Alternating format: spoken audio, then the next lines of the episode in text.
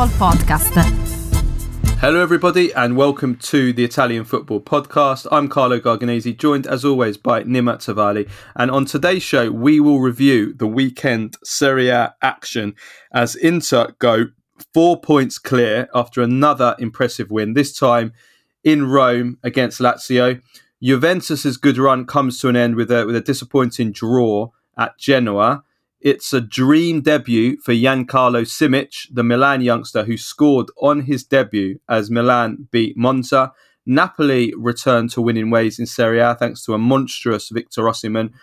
Bologna, though, stay fourth, ahead of Napoli, with another big scalp as they beat Roma with Jose Mourinho causing yet more controversy. And we're also going to react to the Champions League last 16 draw, some really tough games for Inter, Napoli, and Lazio. And also, we will react to the Europa League draw and we'll do the usual Baggio, Premface, and Serie A Ass of the Week. For all our first time listeners, this is our free weekly episode that we do every Monday, reviewing the weekend Serie A action and all the biggest talking points in Italian football. If you want to support the Italian Football Podcast and receive all of our content that we do throughout the week, including a weekly Q&A episode every Tuesday where we answer all our questions from our patrons, plus the weekly Thursday midweek review show, plus interviews, post-match reaction, and much, much more, then go to patreon.com slash TIFP and become a subscriber for just two ninety nine a month plus VAT and now you can also sign up to be a paid subscriber on Spotify. We'll provide the link in the description. It's the same price, same terms. And for all of you that listen on Spotify, Apple, and iTunes podcasts, we'd really appreciate if you give us a five star rating, give us a follow and a like. We're, we're on YouTube as well. Um, it really helps us grow and do more quality content for you guys. Okay, so let's get into today's show. Okay, so we start off with Inter, who, as I said there in the introduction, go four points clear at the top after beating Lazio 2 0 at the Stadio Olimpico. And Nima, I think this game again shows what uh, a fantastic team this Inter team are. Um, because, in my opinion, they played against a Lazio team who I actually think played pretty well in this game. Oh, I agree 100%. I think Lazio were better than Inter, especially in the first half. But they didn't create that much. They just had one big chance uh, with Immobile um, header that was, you know, didn't even hit the target. But other than that, I think Lazio played better. Um, but Inter, this is the thing, this Inter side, you know, now Inter have played um, all, you know, all the big seven, traditional big seven, and the, the, the statistics on display are, are, are truly unbelievable. I mean, you know, you've got they've they've played they've you know they've they've played Milan, Lazio, Napoli, Juve, Fiorentina, Roma, and Atalanta. And if I'm not mistaken, I mean they've they've won six, drawn one. That was the one against Juve. But every other team they've kind of beaten comprehensively, and, and they've kept so many clean sheets doing so. Um, this is a team. This is an Inter side that is has matured incredibly together with their coach. This is an Inter side that knows how to suffer, that knows how to stay in games when even when things aren't working, when the opposition is putting you under pressure, but they work as a unit in both phases. And above all, they're a side that is ruthless. You make a mistake against Inter, they will punish you. And and, and one thing that I want to get to as well is the passing. Uh, because I think the way that they manage these situations is through their superior ability to pass the ball and keep it, retain possession. This is I can't remember an Inter side that were ever this good at as wherever this safe passes in my lifetime. This ability to, I mean, if you allow Inter, they can retain possession until the cows come home without losing it, and it's it's it's it's remarkable uh, and and all of these things are the hallmark because this all, always goes to the to the versatility point. Inter can play without the ball, they can play with the ball. They can they can suffer, they can attack, they can hurt you in many very many different ways, and we saw that against Lazio. They can you you you press Inter high up, and they can't play you know play their way through. They'll just play a high ball, and they got Thuram who can win the ball, playing a bit more like Conte, but also as we saw yesterday, they can really play their way through but through their pa- thanks to their passing and their passing schemes through any situation.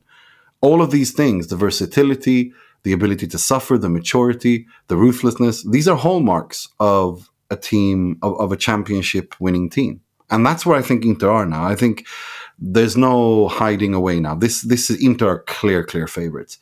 They're on they're on route if they win the next three games, they will have 50 points at the halfway point, which is exactly what Napoli had. This is this is Inter Scudetto now to lose. It is, even though they're only four points ahead of Juve. We we can't, you know, we're so far into the season now that you can't you, you can't hide away from that fact. No, no, you can't. Absolutely, uh, Inter are in an incredible position to win the Scudetto. I mean, I, I would even go so as far as to say that you know, Inter almost have to lose it from here. The look at the points difference is plus four on Juventus, which is you know it's not you know it's it's, it's not that significant uh, at this stage, but it's still important. Plus nine on Milan, plus mm. fourteen on Napoli, which is massively significant.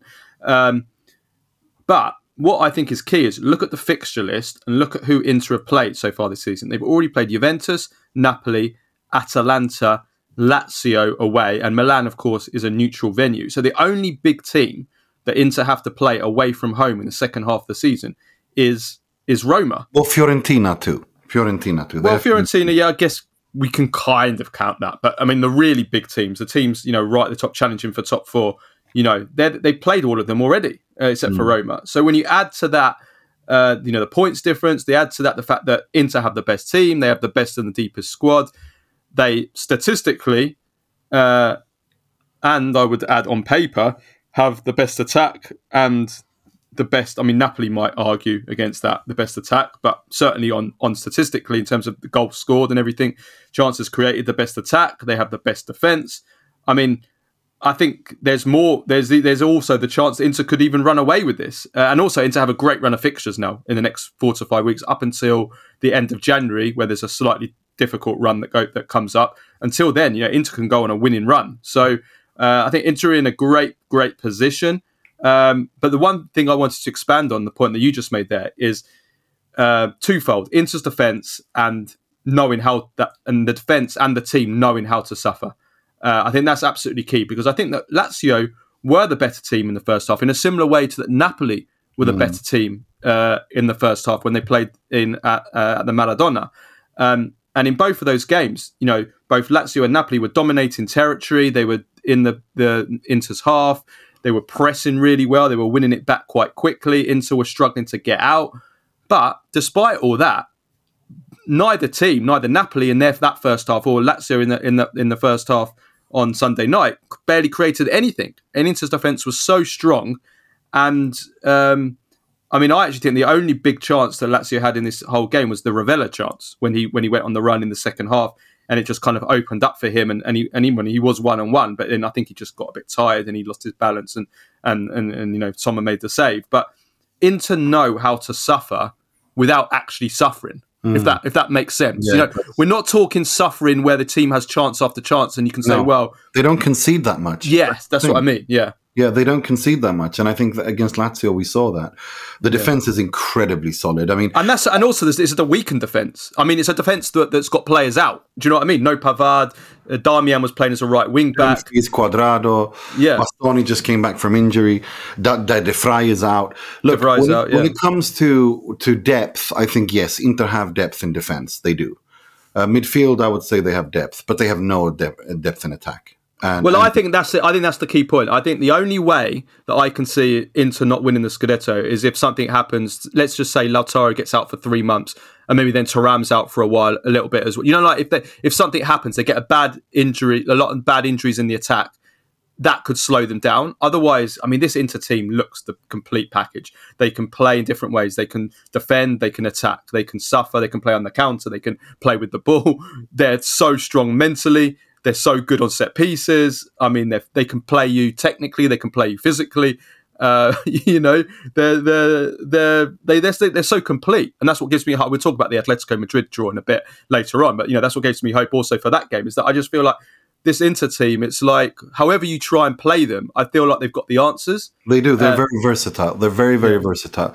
They can play calcio verticale. They can play without position, with with position. They're unbelievable. Like I said, it's probably the best. I can't remember watching an Inter side that were this safe passes, that were this good at retaining possession, that could that have so many passing schemes scare me. That had so many passing lanes. This isn't just random mm. possession. They have possession that matters and they have an idea, a clear, coherent. And they can manage games as well. Like they can take mm. breathers in games. They can take yeah. 20 minutes out of a game yeah. and just just re- and just you know breathe, take a breather, yeah. and then and then get back on it. And like they they just look like an incredibly mature team. And I've said it so many times. I don't, I want to keep repeating myself, but I do feel like that Champions League final has is given them so, has given them so much from a mental point of view so mm. much. They look so sure in themselves. Whatever happens even when they go behind like they did against Juventus like they just they don't stress. They yeah they don't stress. They just it, it, they just look the complete thing. They just look the complete package. Uh, I can't see any weaknesses. I can't see I'm trying to look for them because I want mm. a title race you know mm. nothing to do with the Juventus Saying I want a title race we all I think well, Inter fans don't, but you know what I mean. We don't want to see Inter win by 20 points. It's not good for the Serie A. But, you know, I just think Inter look really great. They look great. Um, and obviously, they've got the players up front that make the difference. I mean, you know, they, they pounce, and they that's another difference. Another thing that Inter have improved this season. They're a lot more clinical in attack. You know, remember Inzaghi's first season? Do you remember mm. the XG table in the season mm. that Milan won it? Which was insane. Like Inter's expected goals and expected points was off the charts, but they were missing chance after chance. They weren't. They were having games where they had like xGs of four and not winning. You know, like. And this, also last season as well, the same thing with Lukaku. I mean, they, it was the same. It's been the same problem. Well, even Lautaro, to an extent, had those games as well. Oh, without, without, without, a doubt, of yeah. course, without a doubt. Because I mean, that's what I was saying. I mean, I never thought that Lautaro would become the killer in the box that he's become. But Inter have patiently built around him and decided that he's going to be the man that they build around. And Lautaro has taken step by step for the last two seasons to the point where he is now, and where he's two goals away. I think I saw a stat where he's now what two or three goals away from from equaling the all time goal tally by an Inter player for a calendar year at 32. Um, He's, I think he's got the most since 2000, I believe. Yeah, 2000, yeah, but I'm talking about in the calendar year in all of Inter's history. Yeah. Uh, 32 is the record, and I think he's on 29 um, now. Who is so, that out of interest? You, I think you know? it was Istvan Nyers. I think mm. it was. I think I saw a stat on that. I can't remember mm. exactly, but uh, but I yeah. Uh, I, I, mean, he's re- he's become ruthless now, Lautaro. Mm. He's become ruthless. I mean, you know, okay, he's one on one. You expect a top world class striker to put one away, but it, it, wasn't that easy. He had to take it round him. He then had to come in from the angle. You know, the defender slid on on the ground. You know, he, that was Inter's first chance of the game. You know, Lazio were the better team up until that stage, but this is what Inter have become now. They've become ruthless as well. Um, Lautaro is great. I mean, even Thuram is taking his chances now. I mean, you know, Thuram, that's his weakness is is is not the he's not the most clinical, but even recently he's putting his putting his chances away as well. I mean, 22 goals between Lautaro and Thuram. Thuram's a joint assist man, top assist man in Serie A. Um, oh, yeah, yeah. I just I just double checked. It's Istvan Nyers, 32, um, and. Uh, uh, yeah, it's it's the number of yeah, it's it's thirty two. Uh, yeah, it's it's thirty two uh, for the calendar mm. year uh, with Istvan Nyers. He's got two games left. Yeah, and he's on thirty now. Um, mm. If I'm not, no, he's on twenty nine. Yeah, he's and I think 20. I think Dusan Vlahovic got thirty three. If I'm not if I'm not mistaken, uh, that mm. amazing season before hmm. before yeah it all went wrong. But yeah, um, amazing yeah. Um, okay, uh, well let's let's talk about Lazio then because I, I repeat I thought this was actually, I actually thought this was maybe even Lazio's best performance of the season. Like if we, if we consider the level of team they're playing against, I thought they were really, I thought they were really good. I thought they, the first half, like they dropped Luis Alberto, who has been clearly their best player this season. Um, but I actually think it worked in the way that they were able to press as a team and with the intensity. Mm. Um, and I thought Rovella started to show not consistently throughout the whole game, but in stages of this game, he started to show his potential and like what he could be. And obviously, he did that. He did that great run, which you know it's a shame of the bad finish, but that was a great run. Um, I, I, thought that yeah, I thought Lazio were good. Obviously, they didn't create that much, um, other than that Rovella chance, that Immobile one that you that you said. But I I thought there were positives for Lazio from this game. I agree. I think so as well. I think Rovella was was uh, was uh, a big uh, a big positive. Um, I think one thing though um, that I think was a big negative is Daichi Kamada. I'm so disappointed. I expected so much more from him, and he's just not worked well at all in that system in in, in at Lazio. And I think it's a shame because I I really really thought I thought I mean I had him as my breakout player this season, and he's far from that. He's it, he's not even close to that. He's actually been pretty much he's a candidate for flop of the season if we're perfectly honest. Hmm. Um, and I'm really disappointed in that. And I think it's it's it's sad to see because you, you look at this Lazio side and you see Luis Alberto, Ciro Immobile, Daichi Kamada. None of these players can make it. Can, can Sarri can't make it work with them in his system, and and that's a problem. I And thought he was a bit better in this game, though. If I'm honest, I thought I thought he did all right in the, in this game as a season. Yes, you're right. Absolutely, he's been a massive disappointment. But I thought I just wonder whether maybe he, he's just incompatible with Luis Alberto. Uh, Yeah. I think. No, he I think. I think. Yeah, I think that's. I think that that's it. Um, but yeah, I think there were positives. Uh, look, we still saw the weaknesses in Lazio in the sense that okay, the defense was didn't make any mistakes last season. They make a horrific mistake. How Marusic does for the goal. Yeah. I mean, that's just. I mean, making a blind pass like that. I mean, that's just unforgivable. Um, and then, of course, the attack is lacking a cutting edge. It's been blunt. It's Blunt, completely yeah. blunt. yeah. It's, there's no there's no killer instinct. It doesn't feel like it has it. Immobile is trying to be that player, but he isn't that player in the Sarri No. system. And look, I, I say again, Lotit, this is what happens when you try to shoehorn too much square pegs round holes. You know, um, it you have a coach who has a very clear idea of how he wants to play, and you sold Milinkovic Savic, who was imperative in that role, and you didn't replace him with someone that really fits. And then you got Immobile, who's getting on in years, and it's it's at some point it doesn't work. And and I think that's what we're seeing now. Um, it's it's it's a shame because I don't think I, I don't I, I don't think Lazio finish in, in the European spots now. Honestly, I don't think they do. Mm. And and I think It's going to be difficult, but they're, they're, they're not scoring goals, um, and that's always going to be a problem. They're really they're missing Milinkovic Savic's goals, and they're missing the the the the the, the the, the old, let's say, Ciro Immobile, because it's not the same Ciro Immobile. Even Felipe Anderson this season has not been the same. He's got one goal this Yeah. season. Um, Zaccagni, you know, I've never been the biggest Zaccagni fan. I think he's got two goals, he's got no assists this season. Zaccagni, I've never been, I've never thought he's a top player. So you know, I, I think that yeah, let's be fair to Lazio. They they do have. I mean, they got Empoli away, Frosinone at home, Udinese away, Lecce at home. These are four four easy winnable games before we reach the halfway point, or just over the halfway point. And if they win all four, they got twelve point. You know that that, that, that, that takes off the pressure uh, a little bit. And then they got Torino, and before they they go into you know Napoli and Atalanta in, in February, but and then of course Bayern. But um, no, it's it's uh, yeah, it, it's it's a tricky one. Uh, yeah, it, it's a tricky one. Yeah.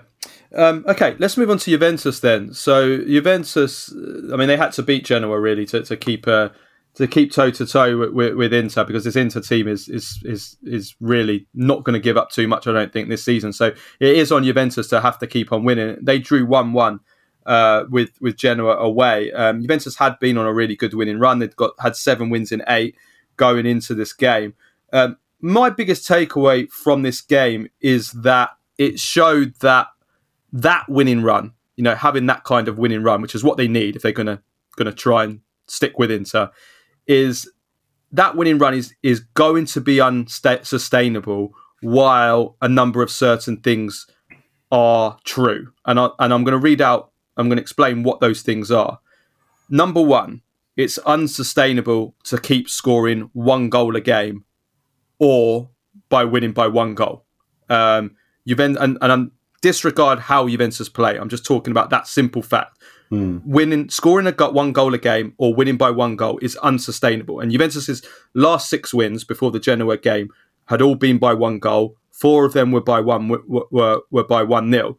You can't keep playing to win by one goal. It's it's just in, it's impossible in modern football, regardless of how you're playing. Number two, you can't keep winning with your goals coming off corners or by defenders. And Juventus's last three wins, the winners were scored by defenders. The, the, the previous two by by by of course by Federico Gatti.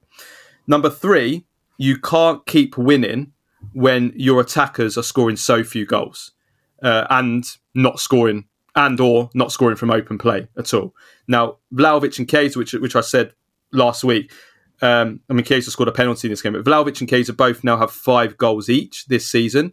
The majority of those, of course, were at the start of the season when they when they had that good start in the first three or four games. Uh, many of them are are penalties, of course.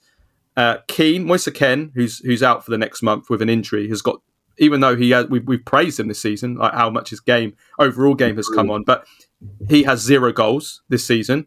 Milik, uh, I think, has been bad. I maybe I would even go as far as in many cases, many games, terrible in this calendar year, not just this season.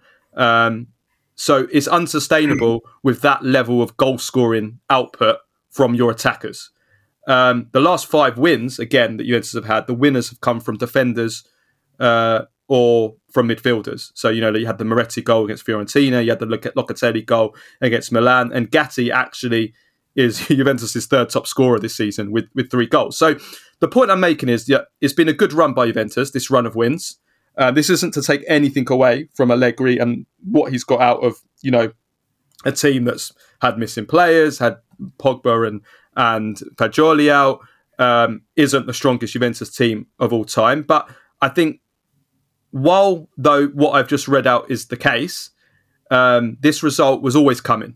Uh, if Juventus are unable to start scoring more than one a game, if the attackers don't start scoring, then there's no way that they can challenge Inter. Um, just no way at all. So that I think that is my that's my biggest takeaway: the unsustainability of, of continuing a run while all those factors are true. I think I agree with all of that. The only thing I would say is that I think Juventus in Genoa against Genoa they actually created quite a bit, um, and it, you know they had most of the possession, um, and especially in the first half, I thought they they, they really created. Uh, there were you know it's like you said the the, the killer instinct isn't there, uh, but but but of all the games, uh, I'm, I'm surprised that they dropped points in this game, Juve, because I thought they just felt they felt in control against you know the other games against Monza and that they were they felt a little bit under pressure. Um, here they they just I didn't I didn't think you were going to drop points in this game. So I'm actually a little bit surprised given how it looked mm. and how you were played. The reason why I'm not more critical and I'm not ranting and raving as I maybe I would have done last season is again, I like I said, I look at the bottom line in terms of chance creation I didn't think Juventus created that much in this game, not enough for my liking. But mm. I look at the bottom line. I look at the XG. Juventus had an XG of I think just just over two.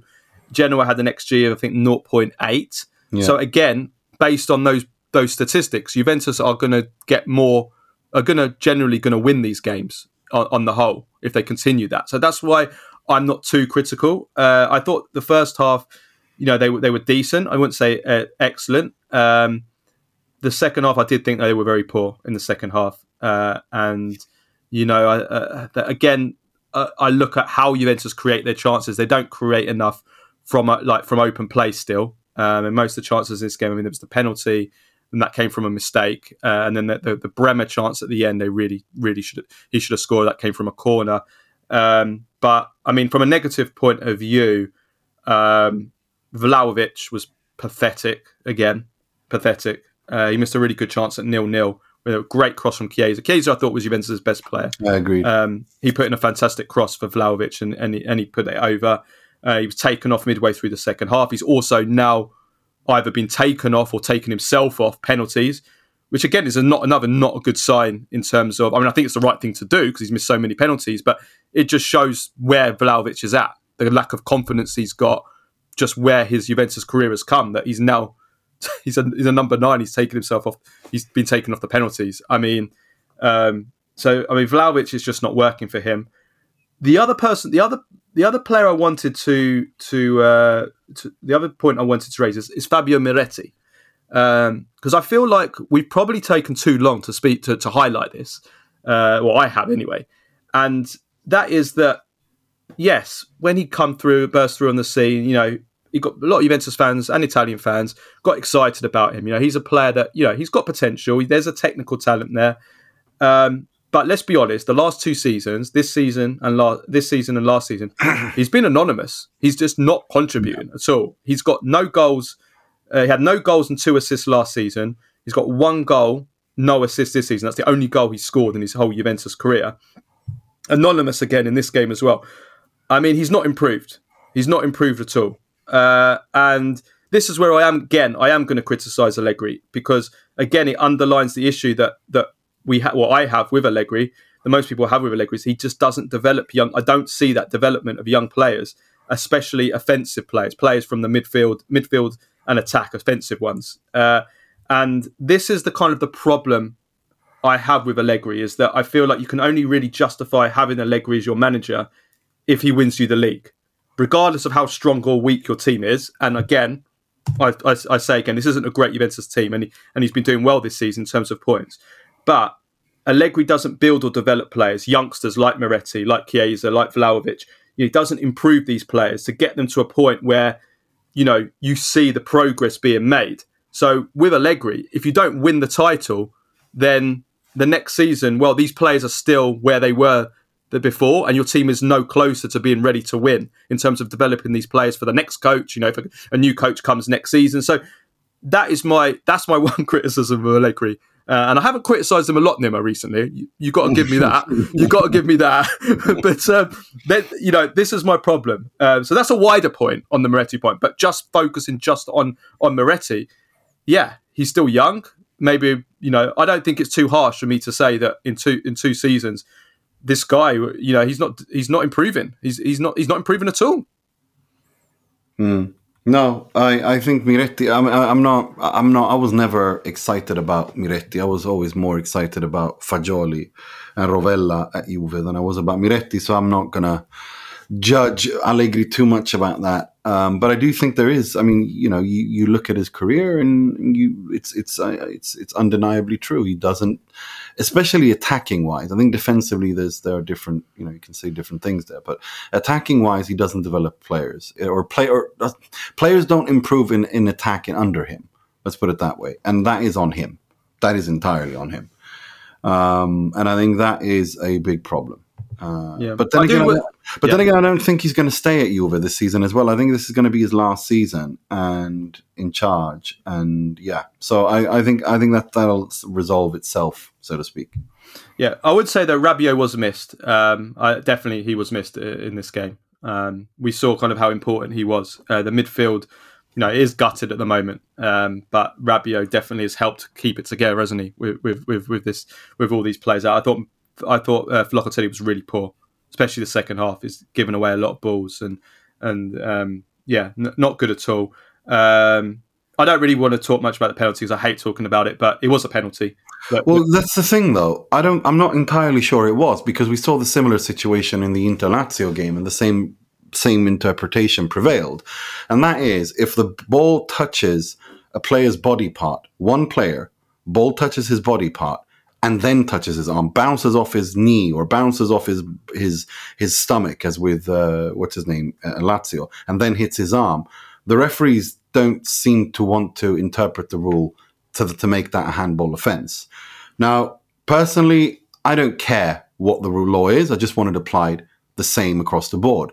I think both of them are penalties, but I also understand and recognise that there is, I mean, if a ball bounces off one part of your body onto your arm, you basically have no chance to get your arm out of the, the way. Issue, the issue with this is that um, I'm just speaking specifically on the Juventus one here. Is that Bani? It was his his arm is already out there before it hits his before it hits his uh, his his body. So it's not like it hits his body and then moves his arm then moves into an unnatural position, which is what happened with the Newcastle one, which caused yeah. such a controversy. Well, uh, whereas this why... with this one, and this, this is what Luca Marelli said after the game. He goes, "It's a penalty. The VAR may have been fooled by the first touch with the thigh, but that is not influential because the arm was already wide. This is a clear penalty kick. I can't understand why the VAR room didn't recall Massa. So I mean, Well, that- this is this is the thing though. It's about interpretation because one of the criteria, I mean, that that they use is for the arm is is or for the for the handball is.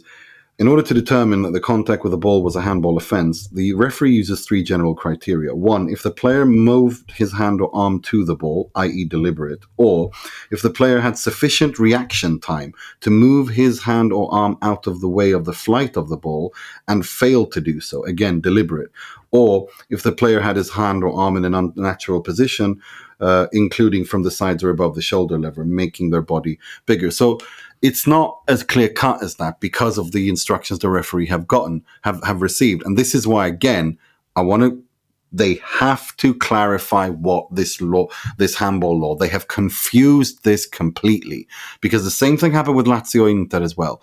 There, the very similar situation bounced off a body part up until the arm. The arm is outside, but you know they applied the same interpretation in these two instances. But the problem is that there is so much confusion, and the issue of deliberate again were there. I, I think that you need to stick with one interpretation that is clear. And after a f- one or two seasons, the players will understand, everyone will understand, because right now it's very, it comes across really arbitrarily and it's, there's a lot of conf- confusion. And that's why we have these, this discussion and these, discuss, you know, these, these, these debates, which are quite exhausting. yeah, But we do understand that they occur. And the reason they occur is because they have created all this confusion surrounding the handball rule. Well they've got to, haven't they? That's what. Otherwise, you know, if IFAB and and the rule makers didn't have uh, rules to change every single year unnecessarily, then uh, they wouldn't be they wouldn't have uh, wouldn't be able to We- justi- justify their positions. I have to say that red card, Malinovskyi should not just have received a red card. I think he should have been suspended for two, three games. That was a shocking tackle. Yeah. To be honest with you, though, it was a red card. It doesn't affect the result. It was deep No, it into doesn't. It was deep into injury time. So I don't I don't usually moan that much about. No, no, I do because that uh, that is a dangerous. But it's dangerous. Yeah, he could have broken his leg. He could so have broken yeah. his leg. That that pissed me off because uh, I, I couldn't believe. I mean, we, we, that, that those are the kinds of challenges that Maradona used to suffer in the eighties. I mean, I don't want to see. We, we don't. We, we moved away from that. That that was genuinely shocking. That that that pissed me off because I don't want to see sh- horror tackles like that. I don't want to see Roy Keane, Haaland tackles ever again. I don't like that. I mean, t- I like tackling, and I think f- there should be physical aspect of it, but I don't want to see horror tackles. That was a horror tackle. I'm just glad, you know, oof, th- that they didn't, you know, they could have been out for the rest of the season. No, no, yeah, he, he could have done. He could have done. Um, just uh, before we go, I just want to give another word of praise for Albert Gudmundsson. Um, like we, we we picked him out. We did a profile on him earlier Yeah. in the season. You can find that on our YouTube channel. Um, he's been one of the revelations of the Serie A season really uh, this season. And uh, again, I mean, he scored the equaliser for Genoa. Uh, I, I think he's he's fantastic. I think he's going to join a bigger club. Um, uh, ne- next, uh, well, actually, some big clubs. One of Napoli were looking at him um, this this summer actually as a replacement Mm. for um, well when when Lozano left and they were looking for new wideman. Um, yeah, he's. I mean, he doesn't. I mean, he plays more from the left, but but he's been playing in the front Mm. too for for Genoa. Um, he's very versatile. Uh, great dribbler. He's uh, he's the fourth now. He's statistically the fourth best dribbler in in Serie A. Do you want to know who the top who the top three are? Nima? Well, Thuram, Lauta, no, Thuram has to be among them. No, no, he's not. Really? No, he's not. No, no. If you've been listening to, to me in recent weeks, you'll know who the number one is by a mile. Matías Soulé is number one. Uh, Kvicha Kvaratskhelia is, uh, well, actually, joint second. Kvara with Lameck Banda, Okay. who has been amazing. Where's season. Leao? Is he on there at all? Leao is sixth. Hmm? Okay. Yeah, Leao is sixth. Fifth is Festy Ebosele. Oh, Udine- yeah, From Udinese, who we're going to get on the pod um, this season. Hopefully. Um, we've been Yeah. promised him. So yeah, Mm. Yeah, cool. Right, okay. Um, let's move on to Milan then. Milan versus Monza. Milan win three. Did it finish three 0 in the end? Yeah, it did. And 3-0. Milan were wonderful. Milan were. I love this. What this was a this performance from start to finish was fantastic. The three four three, as some people on this podcast have been banging on for years now. this Milan, either you move to Sarri or you bring in Conte and you play a 3 4 3 they were. I loved Milan in this game. I thought they were outstanding. They looked so clear, coherent in what they wanted to do. They were balanced all over the pitch. I thought, you know, it, it, it you know, we, we talk about this pod on this pod a lot about Italian p- teams not giving, you know, the big clubs don't play the youngsters. Well, we have to praise Milan here because they had two kids on. Um, I know they were ha- they had to do it, you know, due to injuries, but they still played them. Um, you know, I know he started with Pobega and he got injured, but they did play with Bartesaghi and Juan Jan-Carlo Simic, who scored, and it was I, I loved Milan in this game. I thought everyone were, you know, they just show that this is how this team should play. And with Thiaw, Kalulu back, I even think Calabria as a right centre back could work. I think Conte would would love him there. The only thing they're missing is a right wing back and a proper striker. And and with with Conte, then this this team is flying because Leao. What are you suggesting, Nima? Conte next season? Is that what you're trying to suggest? I'm saying that Antonio, if Milan want to win a Scudetto, they bring in Antonio Conte next season, and they bring him, bring with him Romelu Lukaku or whoever he wants him, and to keep him quiet. It's, inter- it's interesting. It's interesting because listen, what I was against with the three, with a back three, is a three-five-two. I'm against the three-five-two man. I just don't think Rafael Leao. You cannot play him in a three-five-two. Doesn't work. He doesn't like it. He can't play in that role. He doesn't But have he the movements to play, play in the role. three four three.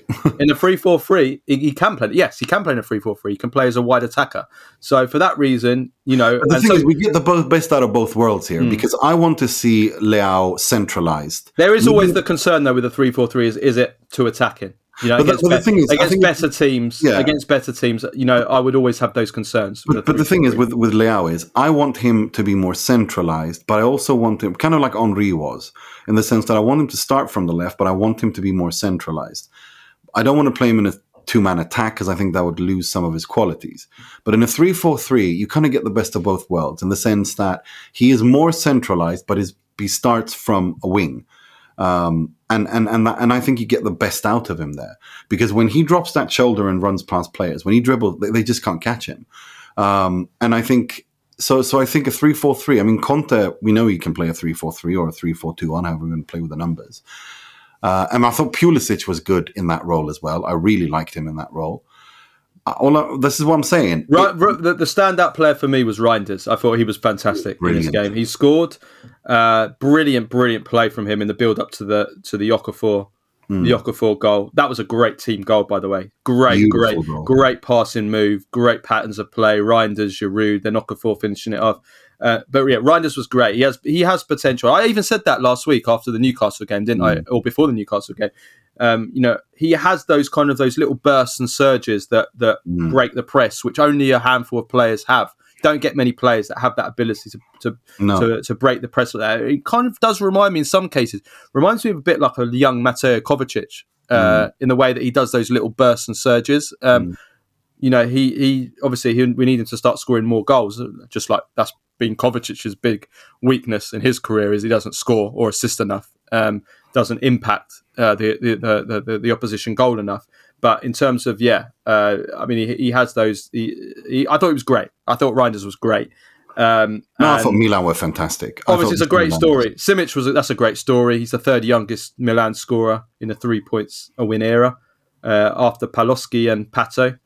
Uh, and just on the point you made about the youngsters, um, uh, as as well as um, Simic and Bartesaghi who played.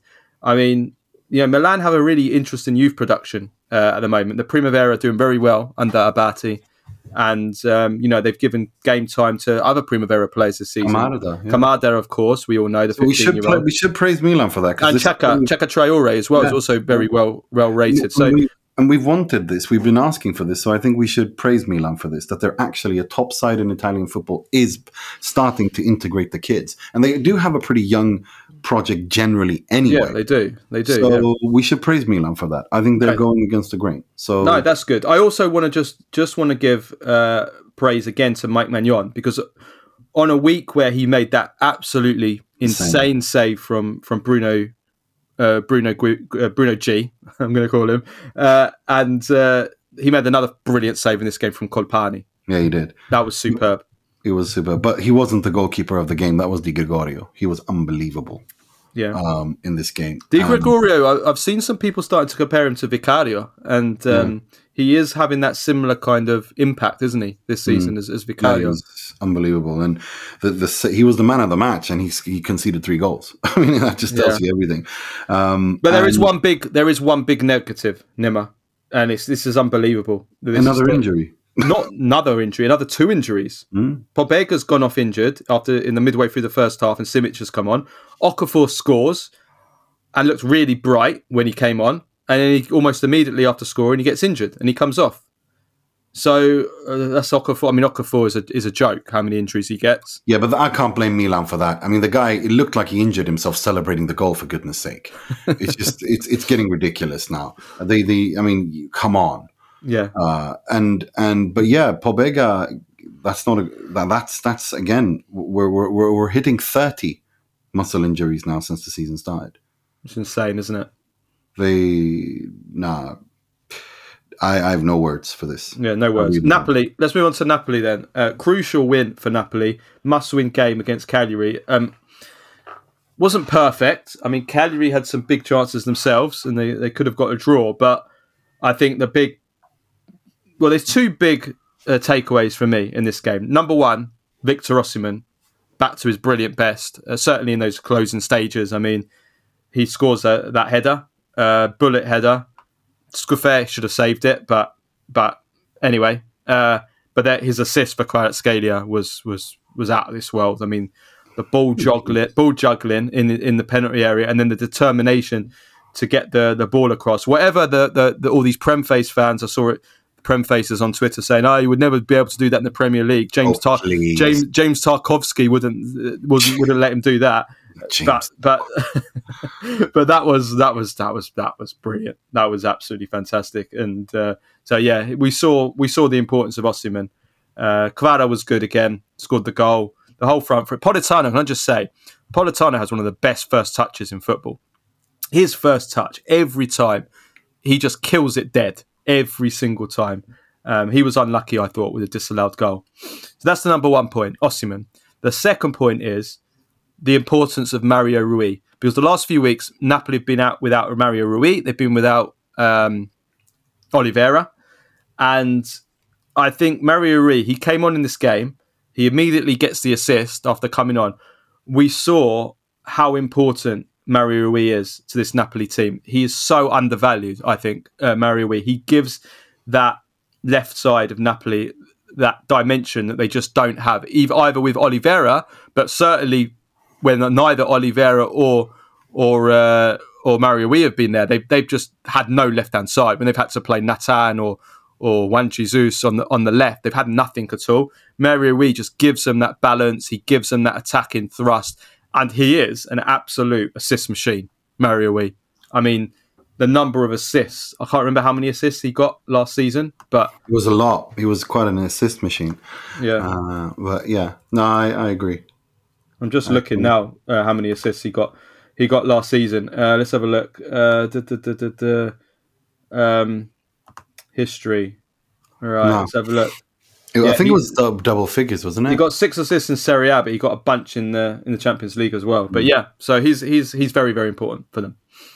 no, I remember under Spalletti, him, he he was very important for, for how Napoli played, uh, and, and and and down the left flank. No, Rrahmani though, Rrahmani this season, what has happened to him? I mean, I don't think anything has happened to him. I think we need to reconcile the fact that before his pre- previous seasons at Napoli, he's played next to world class defenders, and this season he isn't playing next to world class defenders, and so he has to carry Napoli, and he's his weaknesses are being exposed. Hmm. He doesn't have Koulibaly, he doesn't have Kim next to him, and so he just isn't the leader that we all thought he was because it was being his weaknesses were being masked by Koulibaly and Kim Min Jae, who when he played next to them were world class defenders. I think it's really Yeah. that simple. I really think. No. I, I think I think it probably is. I think it probably is. I think you're right. Uh, maybe he's getting a little bit past his best, but he shouldn't be because he's not that old. He's think he's 29. Uh, he was done by the goal by Luvumbo, who's actually a really really talented player. Luvumbo.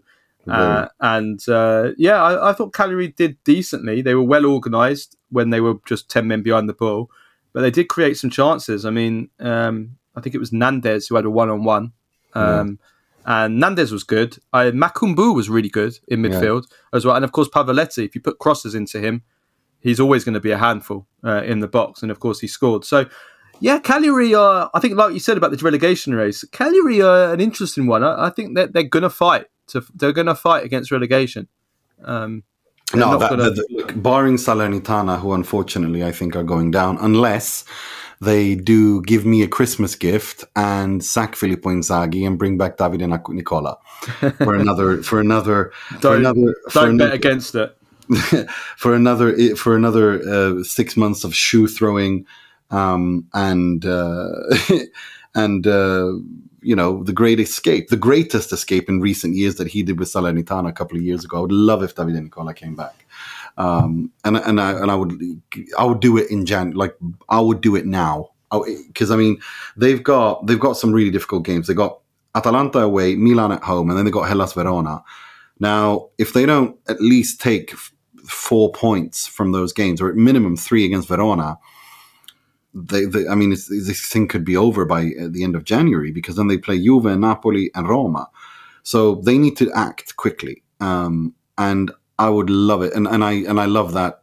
I love that fan base. I love that that piazza. It would be such a shame if they left, mm. uh, if they got relegated. So please, please bring back the shoe thrower um, back and, and let's let's have some fun. Let's make this let's make all three relegate that, that this will be like literally the the holy grail for me. In the past, it's always been one one spot that's been exciting towards the end. Now, if if if Salernitana started winning, all three relegation spots are going to be up for grab. Like, are, are there like anyone? It, it's all three are up for play. That would be just unbelievable mm. going into April May. No, that that will be nothing will excite Nima more. Oh, nothing, nothing, more than that. Uh, right, let's let's move on to Bologna against Roma, and I mean Bologna just do not stop. They do not stop. They win this two 0 deservedly win this.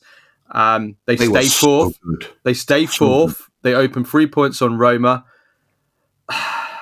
Before we go into the game, let's ask this question. We did ask this question a month ago, and it did feel very, very premature back then. Uh, maybe it's still premature now, but can Bologna really go all the way and get a Champions League place? Well, they can finish in the top five, but I don't think they'll finish fourth. I think Napoli will start will will wake up now, uh, and they'll they'll they'll get that fourth spot. But I think the fifth spot is up for grabs, and there. Mm, I mean, look at look at this Nima this season. Look at their record against the big teams this season. They've mm. beaten Roma. They've mm. beaten Lazio. They've drawn with Juventus. They've drawn with Napoli. They've drawn with Inter. They've drawn with Inter away. They drew mm. with Inter. Maybe gave them the most problems anybody's given them this season. Mm. Maybe they drew Juve away as well. Yeah. yeah. No. No. Juventus. They were at home. They were home. No, no, it was no, no. It was it was Juventus at home. Bologna. Was it Juventus? Oh, sorry. Yeah, yeah no, no, yeah. You're right. You're right. They, yeah. Sorry mm. about that. Yeah, yeah. Um, it's only Milan. Only lost. Milan they lost. Yeah, Milan they they were. Yeah, absolutely right. Um, so I mean that they've been consistently consistently fantastic against the big teams this season. So Not just that. That would suggest that they football. can. Yeah, it does suggest that, but if they play good football as well. Yeah, like it's it's. I, I, I don't. I look at that uh, Bologna game. I see a lot of interesting, exciting players, but I don't see anything because I'm not. I'm not as you know, oh, you know, head over heels in love with Zirkzee like like you guys are. I'm, I'm a little bit more cautious. Um, I think that you know, when when Remo Freuler plays like that, um, it's it to me that should suggest that this is a club that is coached by a very good coach, but also a club that is feeling that that feels well, that is healthy on and off the pitch. And Sartori, you know, the the the the the, the technical director, just look at his career. He was he was the architect behind the miracle for twenty years at Chievo he he was at Atalanta, and we saw what he did at Atalanta. That's when they were in the latter stages of the Champions League, and now he's doing repeating this miracle at Bologna. Sartori, you know, everything this man touches turns into gold, mm. and he's created an environment where players all succeed and or, and they and they take the next step or overperform and are better than the sum of their parts. I don't want to take anything away from Thiago Motta, but th- this is kind of why I was critical of Sinisa Mihajlovic when he was at Bologna, you know, rest his soul. I thought Bologna underperformed somewhat. Now they're overperforming, but it's it's incredibly impressive to see what what Bologna are doing. It really is. And Thiago Motta, that I will give him praise for. The football they played against Roma was so impressive, so impressive. Eh, the way that they played themselves through from the back against a Roma side that aren't easy to break down. Um, and the way that the patient build up, uh, no, it, it, was it was incredibly impressive. It, he is a coach for a big team.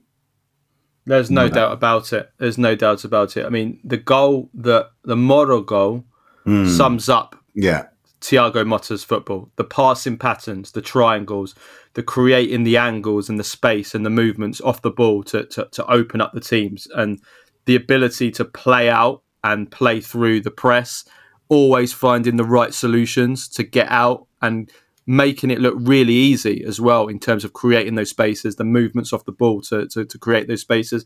Uh, it's, just, it's, it's the, the, the, that's just the work of, of, a, of a coach that that is a modern coach and is tr- on the training ground is is is doing fantastic stuff with his players. Uh, Bologna, I don't think they're going to be able to keep hold. I'm, I'm sure they're not going to be able to keep hold of Thiago Motta past this season. Um, so just enjoy him while you can, uh, Bologna, because what he's doing with this Bologna team is is amazing.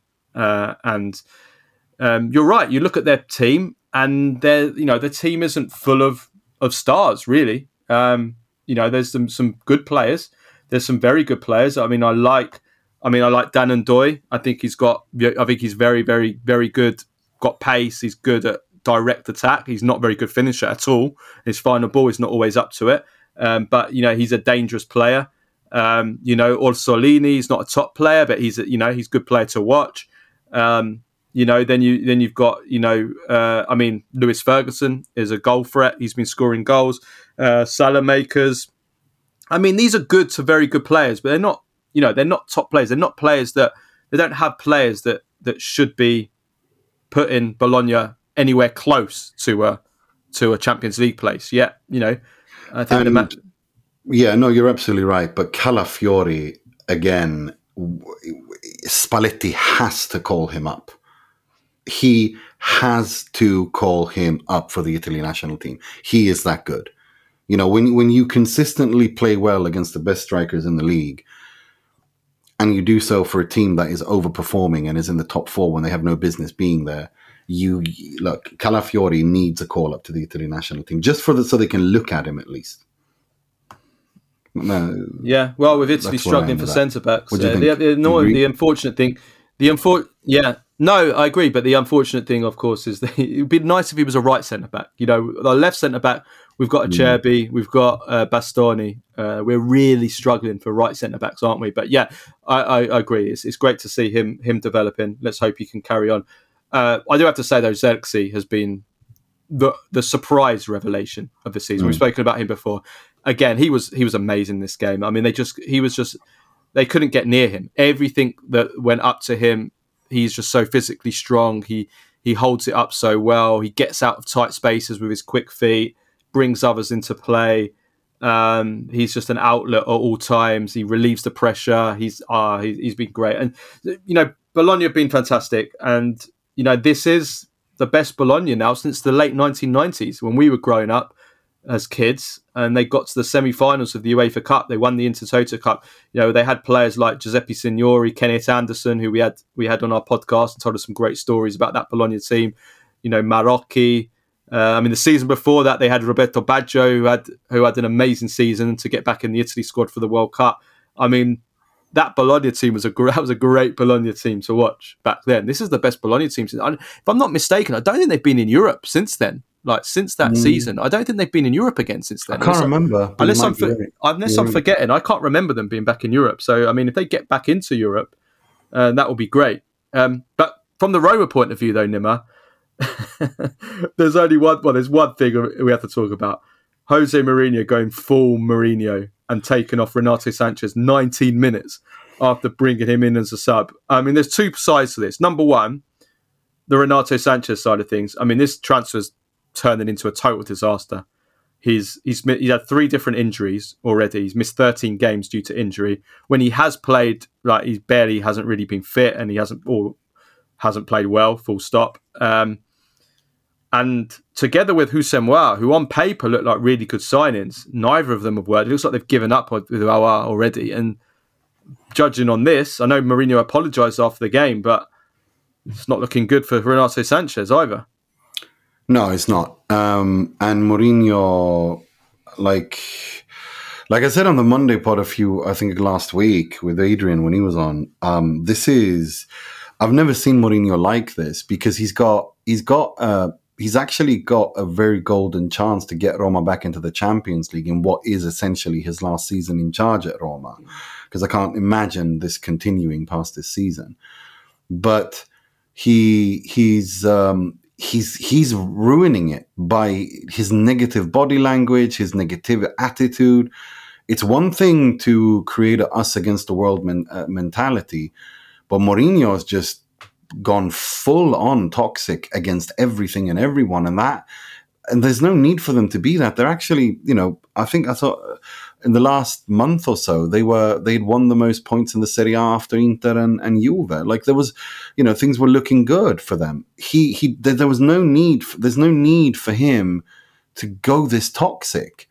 You know, I get the whole, you know, if it's one thing if he, you know, is criticizing other people and referees and putting the pressure on them to to give his team an advantage. That's fine, but he's gone full toxic internally now as well, and that is Roma's an already very unstable place. He's not helping. Um, and and to be honest, I think for large parts of that game, Bologna outplayed Roma. Yeah, I, I, I, saw. I looked at the XG in the first half, and it was 0.13 for, for Roma. I mean, I mean, listen, it was never going to be easy, especially attacking wise, when you, you're without Dybala and and uh, Lukaku. But that is also down to Mourinho and just like what he has instilled into his team increasingly over his time at Roma. But and it's really come some you know gone too far this season, like just overly aggressive, dirty. I think it was the word you used. Yeah, dirty, undisciplined, undisciplined, lacking yeah. discipline. And getting red cards and suspensions, and, and, you know this is what happens when you when you when you're like that.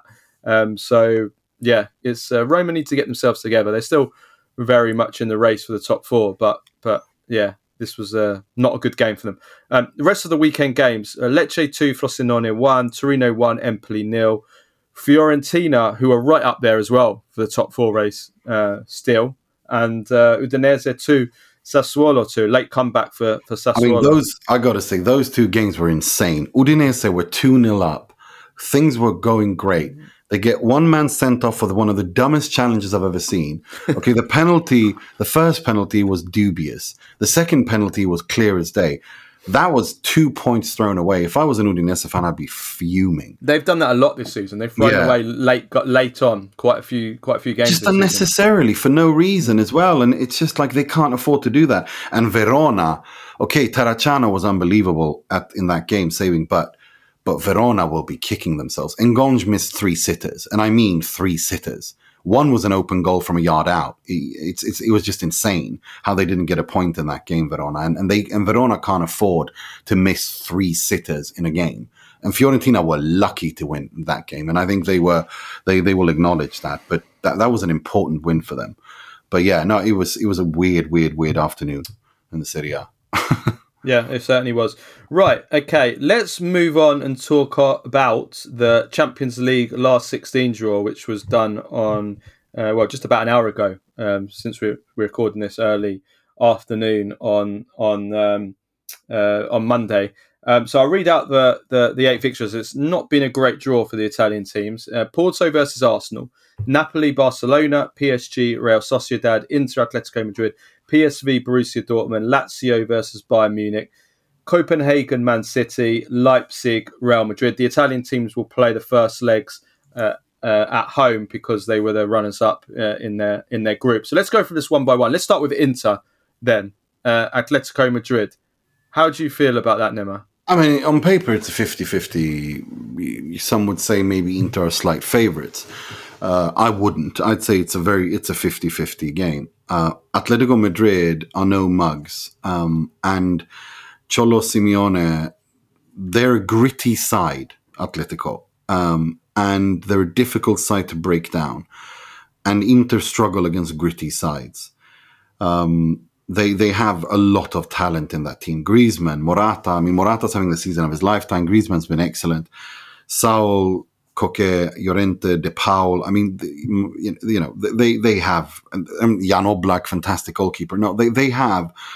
They are a good side. It's it's going to be difficult for for uh, for Inter, um, and I would have preferred Inter to play to be drawn with Man City, like I said on Monday, for the reasons I outlined on the Monday pod.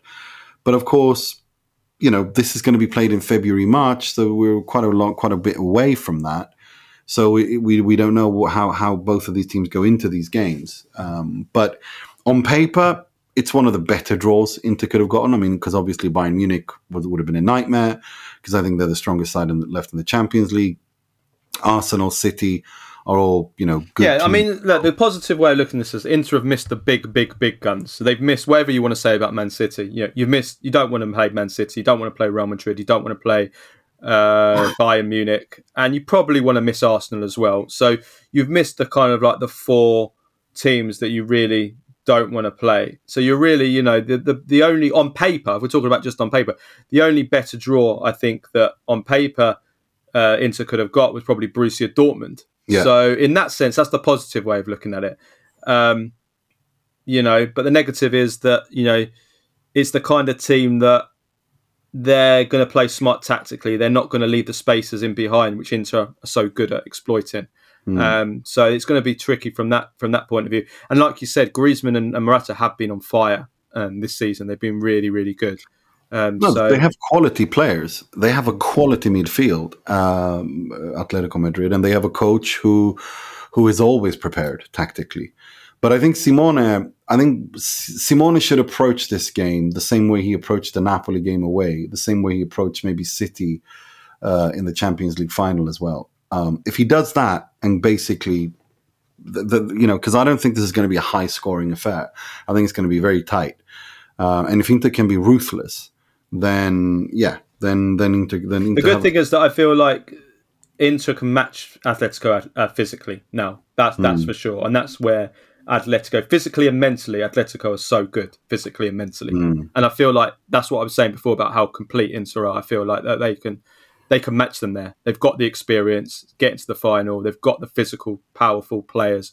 Uh, they can match them on set pieces. We know how dangerous Atletico are at set pieces. So I feel like they can match them. They can match Atletico's strengths, and then I feel like they've got the extra quality uh, Inter have to be. They're better. They've got better quality than um, than Atletico. So yeah, and two former teammates at Lazio playing each other, Simeone having played at Inter, Lautaro having already done a medical to sign for Atletico before signing for Inter. I mean, there's lots of talking points and. and, and yeah, lots and... of subplots. Um, let's move on to the, the other two. Let's start off with Napoli. Napoli against Barcelona. Um, I'm not sure how to feel about this one because I feel like, again, with Napoli, I think I said the other day before the draw that the way that Napoli are playing now, I would back all the team, every other team to beat Napoli over two legs. The way that Napoli have been this season, the form that they're in, uh, the way they're playing.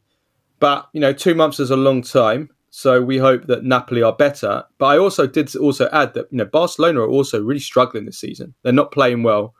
Uh, there's a lot of you know Xavi's under a lot of pressure. Uh, Robert Lewandowski is start is starting to look he look his age now, Robert yeah. Lewandowski. He's not looking like the same Lewandowski. I'm not going to write, dare going to write him off, but he's not looking like the same Robert Lewandowski. And um, you know, the Barcelona defense looks like it has it can concede goals, and when you've got two world class attackers, so you know, I'm trying to be optimistic. Um, what do you think, Nima? My my biggest concern is what it what it's been all season, and that is, I just think that with Rudi Garcia and now with, with Walter Mazzarri, I just think they're ex coaches and I don't trust them against anyone. Um, that's I think you, issue. I think you're right. I think your, your concerns that you're raising are true and, and valid. I I think this was one of my. I mean, I had my I tweeted out my dream draw and, and I had Napoli against Barcelona because I think I think Napoli have the quality to hurt this Barcelona. I really do think so. But they need to come into that game with confidence and they need to come into that game with Osimhen Khvicha Raspadori all on fire and, and wanting to do this. They they have to put all the negativity and nonsense on one side, and you know try to win a few couple of games and build a winning streak in the Serie A to be in a more comfortable position in, in the league, and then go into that. I I, I think this is. 51-49 for Barcelona. I think this is a very evenly game matched uh, match tie, and I think Napoli have every chance to go through. I really do think so. It's going to be very exciting. I think we're going to see lots of goals. Um, but it's uh, I, I, give Napoli a very good chance to go through. For me, it's almost 50-50. Slight advantage for Barcelona. Yeah, uh, I'm not sure I'm as as, as uh, positive as you are, but uh, yeah, let's hope that let's just hope that Napoli can can turn things around. Uh, if they play like they do this season, though, I don't give them any chance. Um, finally, though, one thing that we that we certainly can't give it uh, any chance, or can't even give a hope in hell, really, of them going no, through. No it's Lazio against Bayern Munich. It's, it's not who the, the, question here isn't really who's going through. It's it's how many goals are Bayern Munich going to win by.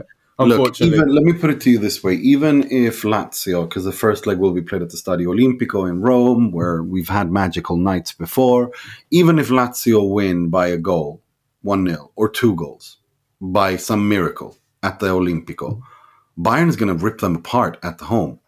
Like it's just Bayern Munich at home in the second leg are just another animal.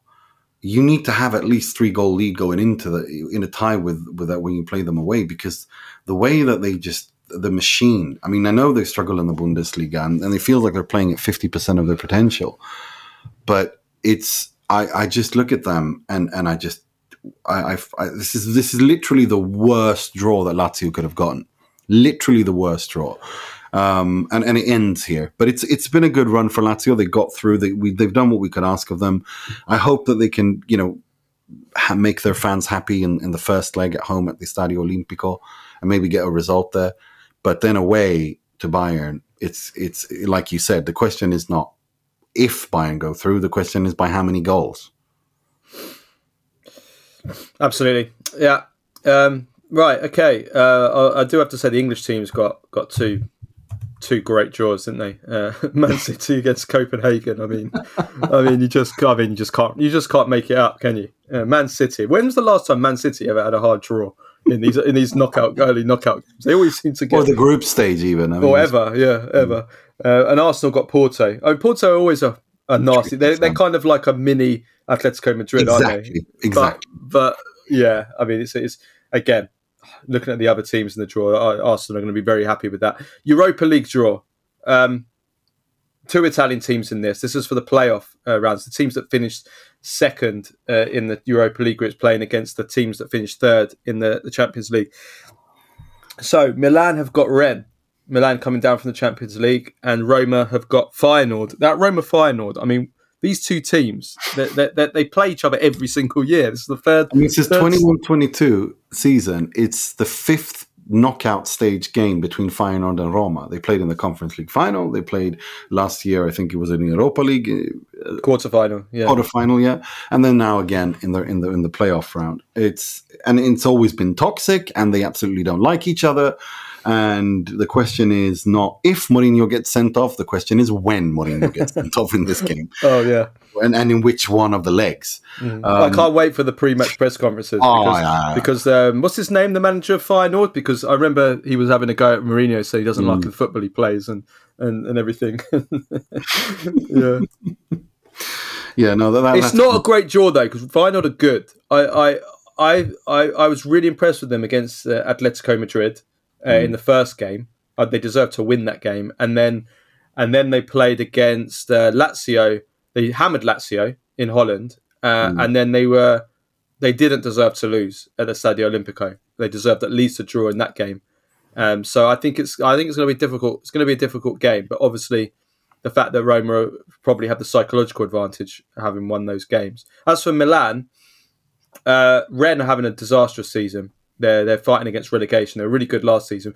They're fighting against relegation. I think they're fourth from bottom in the in Liga. So if it's again like Napoli, if it's the Rennes that are playing now, then you're play, you're picking Milan every day of the week. But if it's you know an improved Rennes, it could be a little bit more difficult. Uh, mm. Atalanta uh, are already in the last 16 draw because they won their group, and the same is the case for Fiorentina in the Conference League uh, as well. They don't play, so they won't. They won't. We won't know who they're playing in the last sixteen until the the next uh, playoff round fixtures are played. Okay, uh, let's finish off with Baggio, Premface, and Serie Ass of the week. Baggio of the week. Uh, I've got one. I'm just written it down. Do you have one? What? What, I've got. I've got the moment that so Crystal Palace are losing two 0 to Manchester City at the weekend. They scored to make it two one. Then they equalised the sixth minute of injury time.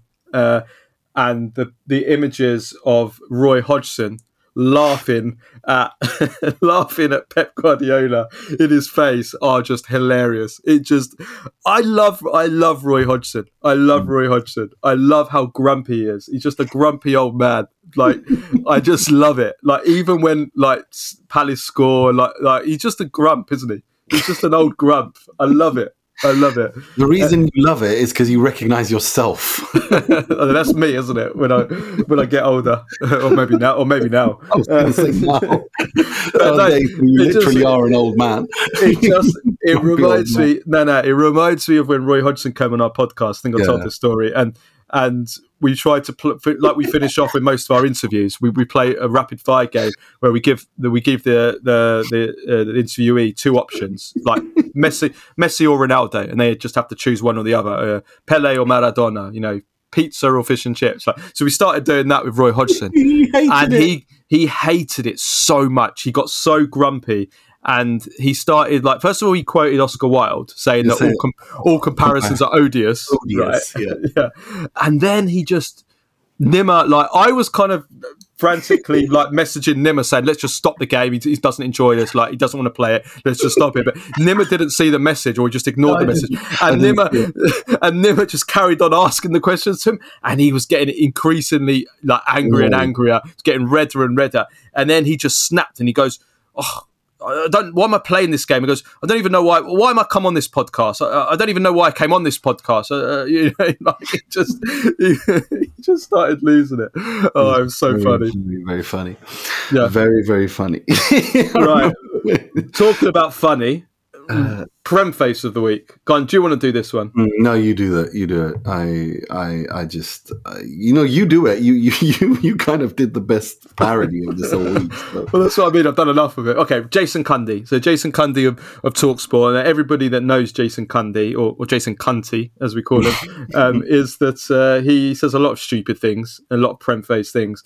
Um, so you would think, Nima, that Mm. having like banged on for the whole group stage about how Newcastle, you know, should be qualifying and the best team in the group, that you'd have thought that when Newcastle actually get knocked out, And of the Champions League and finished last and lose at home to Milan, that you would kind of become a little bit humble and maybe say, okay, fair play. But no, Newcastle have gone out of the Champions League straight after the game. Jason Cundy says that Newcastle would win the Serie A and they would win Liga. They would they would finish above PSG in Liga and win the title, and they would finish above Milan and above Inter as well, and win the Serie A title. And he also added that they would go toe to toe with Dortmund to win the Bundesliga. So, so no uh, Bayern Munich. Bayern Munich don't exist apparently. just he is unbelievable. Like it's just oh, but the thing is though, the, the thing one thing I I do think one thing about Jason Cundy is this: he's entertaining because he's so he's so defiant in his sticking to his guns with nonsense that it becomes funny. You know, it, it becomes genuinely entertaining. He's defiant. He reminds me of this American broadcaster, uh, sports, who's, who's just the same way, but with American sports. Uh, Mike Francesa. He he is the British English version of Mike Francesa, and just defiantly refuses to admit that he's wrong. And when he's confronted with things that he said in the past that, that he's wrong, he just said blindly says, "I never said that." He's just you know It reminds me of the the footballing version of Alf Garnett. I don't know if you've ever seen. If you haven't, well, actually, I probably wouldn't recommend you see it. But it's kind of infamous TV from the, the 1960s and 70s in England. Um, one of the most infamous TV characters. It's from a from a program, British sitcom called "Till Death Do Us Part." And this Alf Garnett is this like this working class racist who is he's a he's like he's always he's always complaining and and moaning, but you know and he's all and and yeah. Anyway, he's people. If you know, you know. Uh, he reminds me of Alf Garnett. Um, he's just so loud and proud with his Yeah, well, that- that's what, ignorance. yeah, well, exactly, and that's how I feel. That's exactly what Jason Cundy, but is in, in entertaining as well. This he is entertaining. I, I will give you that much. I think he's more entertaining than most people on that on that radio channel. If I'm perfectly honest, on Talksport, he's funny because he's so uh, he, he is entertaining, and he, and he talks so much rubbish, and he just never ever gives up, which is just hilarious. And he can't ever like you know, say I was wrong or anything. Instead, he just doubles and triples down, and it just gets so. Oh no! I mean, how can you say that after Newcastle have gone out? They've just gone out and come bottom. you know, because he was they've come bottom of their Champions League group, and you say they're going to win the Serie A win the, win win Liga. I mean, it's just. Oh, I think man. it was because it was his his entire shtick was that he that they underperformed, and I think he was building towards Eddie Howe. Uh, you know, I should have done better or whatever with this squad. Um, I think that's what he was building to. Mm. Um, but yeah, Nima, he- Nima defends uh, Jason Cundy. No, I don't defend him. I just think he's incredibly entertaining. I do think he's very entertaining, and he's so he's so like for me, it's like Mike Mike Francesa. If you know, you know. I mean, he he's just out there. You know, it, it's it's it's it's very very funny. Uh, It, it's entertaining. It's very entertaining. Okay, talking about well, not I would say definitely not entertaining. Um, Serie ass of the week. Go on, you, you take away this one. There's three. There's three this week, but I mean, there's probably more. The the the Reijnders goal when after Reijnders scores and they post a photo of him and then they delete it and says he's got serious riz. Now, from what I understand, what riz I know what Riz is, and I don't have to ask youth offenders either, like what it, what it means. I know what I know what Riz means. I know what it means. It means charisma. It means charisma. It means charisma. Yeah, but doesn't it also mean to like ch- chat someone up? Well, yeah, sort of that kind of charisma. Yeah. And how's that relating to Reijnders? Uh, Well, that's the well, that's the point. That's what makes it an ass. I mean, it doesn't make any sense at all. And then they deleted it as well, and it Yeah. was just like, uh, Yeah, yeah. yeah, it makes no sense. It, it makes no sense at all. And then the Kanye West post, I didn't get that either. So uh, they posted a picture of Federico Chiesa kind of pulling a kind of frustrated kind of face, and then they put the caption at Kanye West didn't drop today. What does that mean? Uh, again, I, I don't know. Does it drop an album maybe? And Chiesa apparently Chiesa's supposed to be unhappy about the fact that Kanye West didn't drop an album. I mean, I don't know.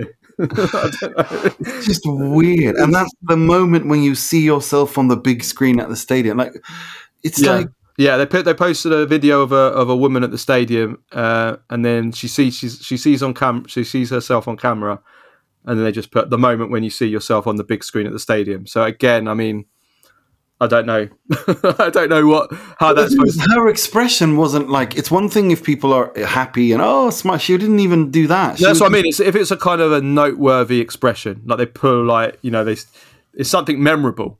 You know, Yeah. something that stands out, but it wasn't. It was just a woman looking at the camera and not, not even She doing She didn't anything. even smile. She didn't even do anything. Like if she had done that and we're like, "Oh, look at me, I'm on the camera," then fine. But it was just a woman who saw herself on the camera and didn't even acknowledge it. Like, it was just it was so awkward. I It was so awkward. Yeah, it was weird. Uh, th- it's just what, what can you say? What- what Conquering North America. Remember, they've conquered North America. Oh my god, they need to be sent to on a marketing course. I think that's what they need to What do. is going on there? Yeah. Yeah. So that's just three, but I mean, there's so many every single every single week. Uh, just just all you have to do is just follow the the Serie Just follow them on, yeah, follow them on social. follow media. them, and send them to us as well. If you ever Yeah, see anything, uh, we don't. We're not going to just do the Serie A. We're going to do clubs as well. Like we had Juventus. all the la- we had Juventus last week for the Henry Kissinger post, but Yeah. but yeah, so we will do And, clubs. and of course, the, the Italian players of the Oscar del Calcio last week with Khvicha Kvaratskhelia misspelled, romanized his name yeah, um, on on an award yeah, and misspelt it. that's unbelievable. That is. Oh, that is just. That reminds me, when I was 15 years old, I won the, I won the top goal scorer award um, for my uh, for my football for my under 15s team, and uh, the award that I got had. do you know what it had written on the award? well, if it's Gargamel, I'll die. No, no, no, no. It, it didn't have my name on it. It just said TGS. That's What what, it it had. It meant top goal scorer, but instead of writing top goal scorer, they just got they just got TGS written on it. that was my award. TGS. The print shop charges per letter. Well, that's what I assume that was the case. Yeah, that was the case. Yes. Yeah. TGS. I went up. It was at our Christmas party. I went up to collect the, the award. I looked at it. It said TGS. I was like, "What the fuck's this?" Like, you know. TGS. Gonna die. TGS. Yeah. Oh dear. Right. Brilliant. Okay. Was this at Luton or was it in Brent? No, no. This was just for my. This was just for my under fifteen uh, local side. This was. Bedford. Yeah, in Bedford. Yeah, in Bedford. Yeah, that's my Bedford story for today. Brilliant. Brilliant. Great. Uh, Okay, right. Let's leave it at that. So we'll, we'll be back on Tuesday for the, The Q and A. Q&A. Then we have um, we can announce it actually. So we did uh, we did an interview uh, today this morning with Paul Ince, the the former Inter and Manchester United players, which was which was fantastic. Some of the stories he told us were, were absolutely amazing. He told us about a party that he had in. Um, we won't give it away, all away. A party that was held by Nicola Nicola Berti, who was a party animal, and at that party there was all these inc- the characters, uh, movie movie stars. Um, Joe Pesci was Joe there. Pesci was one of them. Yeah, we won't give away any more of it, but it was it was a, it's an amazing story. Um, so yeah, we, we, we were going to release that. Unfortunately, we can't release it as a pod, which we're really disappointed about um, because we didn't we couldn't get the the, the, clearance to pu- publish it as a pod. But we will be publishing it as an article, so you'll still be able to read it. Um, it was a it was a great great interview. Um, fantastic, some fantastic, fantastic, amazing anecdotes and stories from his time at Mm. Inter, stuff that I hadn't heard about actually. So it was it's really really interesting. So I'd recommend reading that. Uh, and then we're going to do um, we're going to do a podcast on the on the the, the weekend games uh, as well uh, over Christmas. Um, we we we are going to do it. Um, so that will be the the final pod uh, uh, of the week. Yeah, at some point we'll do that, and it'll be much more. We'll do like uh, uh we'll do a yeah, we're, we're going to do it around Christmas, so you guys have got something to listen to over Christmas, and then and then we'll be back uh, in the either on New Year's or or around New Year's again, and then we're back to normal again. Yeah. So there, so just you know, next week there won't be a Q and A pod, um, and but we'll be back uh, with Q and A pod after that. But yeah, this week Q and A Tuesday, uh, Paul Ince's written art- article out on Wednesday, Thursday, and then we'll do a reaction to the week's Friday, Saturday's Serie A games on the Sunday. Yeah, I think that's how it will work out. Yeah. Yeah. Yeah. Great. Okay. Right. Let's leave it at that. Um, have a good week, everyone. We'll see you on Tuesday for the Q and A. Ciao, ciao.